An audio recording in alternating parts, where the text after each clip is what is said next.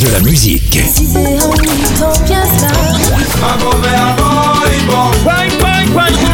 Et des infos. Elle chantera jusqu'à ses 99 ans. Double disque d'or pour son premier album solo. C'est VSM Radio.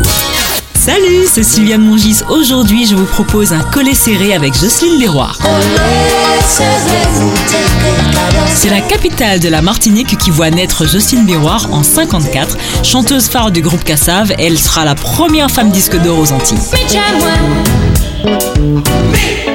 À 20 ans, elle abandonne ses études de pharmacie pour intégrer l'école des beaux-arts, mais la musique prend le pas. Elle fait la rencontre de Jacob Desvarieux et des frères Décimus qui viennent de monter le groupe Cassav.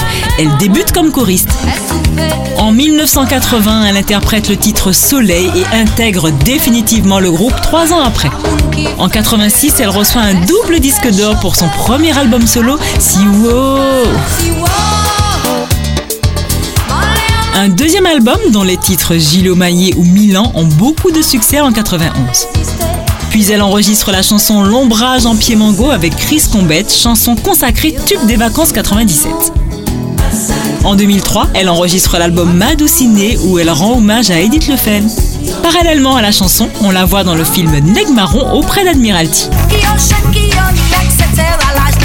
En 2015, le titre La pluie tombée remporte un vif succès et le petit dernier, en 2020, Kessa Levé en featuring avec Saïk et Felicia Ross.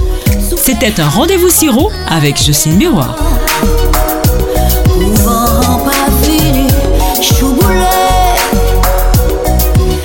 De la musique.